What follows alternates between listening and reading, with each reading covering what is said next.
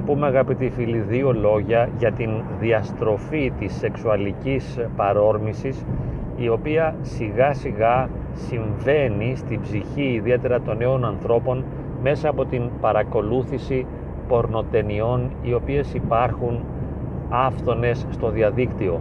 Σε αυτά τα κανάλια με τις πορνοτενίες μπορεί κανείς να δει τα πάντα και ακόμη κι αν είναι ανυποψίαστος και θέλει να δει ας πούμε ένα γυναικείο κορμί ή ένα ζευγάρι να κάνει σεξ σιγά σιγά με τις άπειρες κατηγορίες τις πορνοδιαστροφικές οι οποίες υπάρχουν εκεί για εμπορικούς λόγους το παιδί, ο νέος αλλά και ενήλικες σιγά σιγά διαστρέφουν τη σεξουαλικότητά τους κατά κάποιον τρόπο ερεθίζοντας τις παρορμήσεις τους να στραφούν σε φαντασιώσεις, σε πρακτικές και σε τακτικές τις οποίες ποτέ ίσως δεν θα είχαν φανταστεί.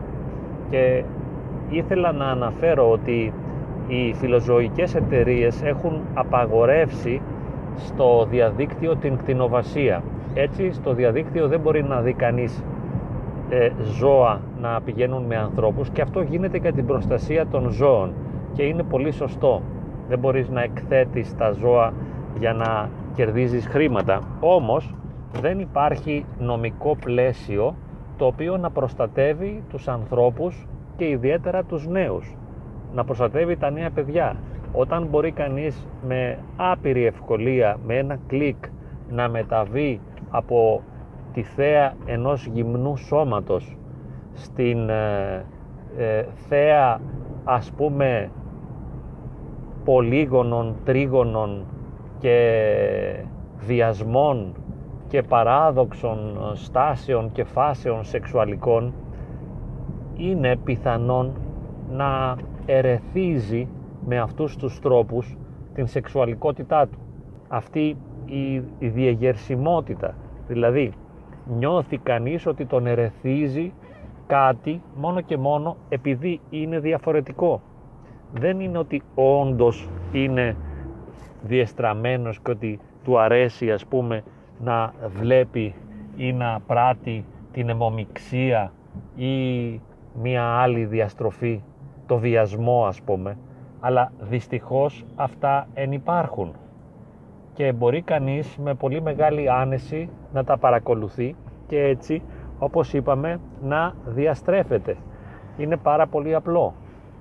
Διαστρέφεται η σεξουαλικότητά του επειδή βλέπει με άνεση ως κάτι φυσικό αυτές τις εμπειρίες, αυτές τις πρακτικές, οι οποίες ξεκινούν από την ανάγκη για κέρδος, για να τραβήξουν το κοινό. Τα λανσάρουν όλα αυτά. Λοιπόν, και ακόμα και οι νέοι πλανώνται σιγά σιγά και μπορεί να ερεθίζονται, να επιθυμούν, να θέλουν να μπουν σε πρακτικές οι οποίες υπερβαίνουν τη φαντασία τους.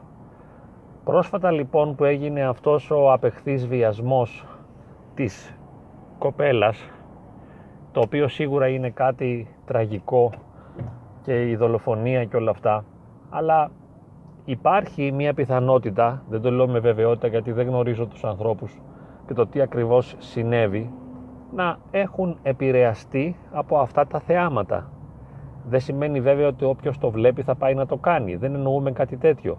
Αλλά αυτά τα πορνοκάναλα σου παρουσιάζουν ως φυσιολογικό, ως απτό, ως πραγματικό κάτι που δεν ισχύει στην πραγματικότητα. Μπορεί κανείς να δει δηλαδή ένα βιασμό που να είναι 3, 5, 10, 20 άντρες με μία γυναίκα και η γυναίκα ας πούμε κάποια στιγμή να το απολαμβάνει κιόλας. Και δημιουργούνται ψευδείς αισθήσεις όπως και με τα τρίγωνα και τα πολύγωνα. Αυτά τα πράγματα δεν ευσταθούν στην πραγματικότητα των ανθρωπίνων σχέσεων, αλλά μας λανσάρονται ως πραγματικά και επηρεάζουν, ακόμη και χωρίς να το θέλουν αυτοί που τα παρακολουθούν, επηρεάζονται και αποκλίνει η σεξουαλική τους παρόρμηση μέσα από τη φαντασία αλλά και σιγά σιγά αυτό εμπεδώνεται σε πράγματα τα οποία δεν θα τα έκαναν ποτέ οι ίδιοι.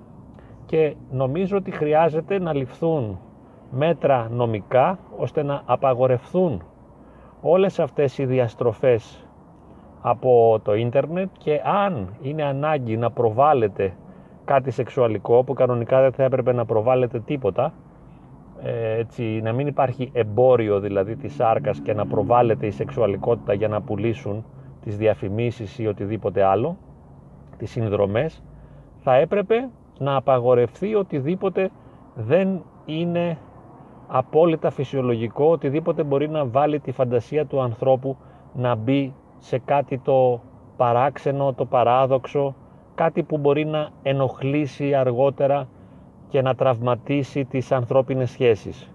Ακόμη και τα τρίγωνα δηλαδή, οτιδήποτε άλλο θα πρέπει να εκλείψουν κανονικά από το διαδίκτυο και βέβαια μακάρι να καταργηθούν τελείως αυτά τα πορνοκάναλα και να υπάρξουν από επίσημους φορείς παιδαγωγικές προτάσεις ε, για την βίωση της σεξουαλικής ζωής. Αυτές είναι δύο απλές σκέψεις που έκανα σήμερα με αφορμή ιδίως το βιασμό και το θάνατο εκείνης της άτυχης κοπέλας.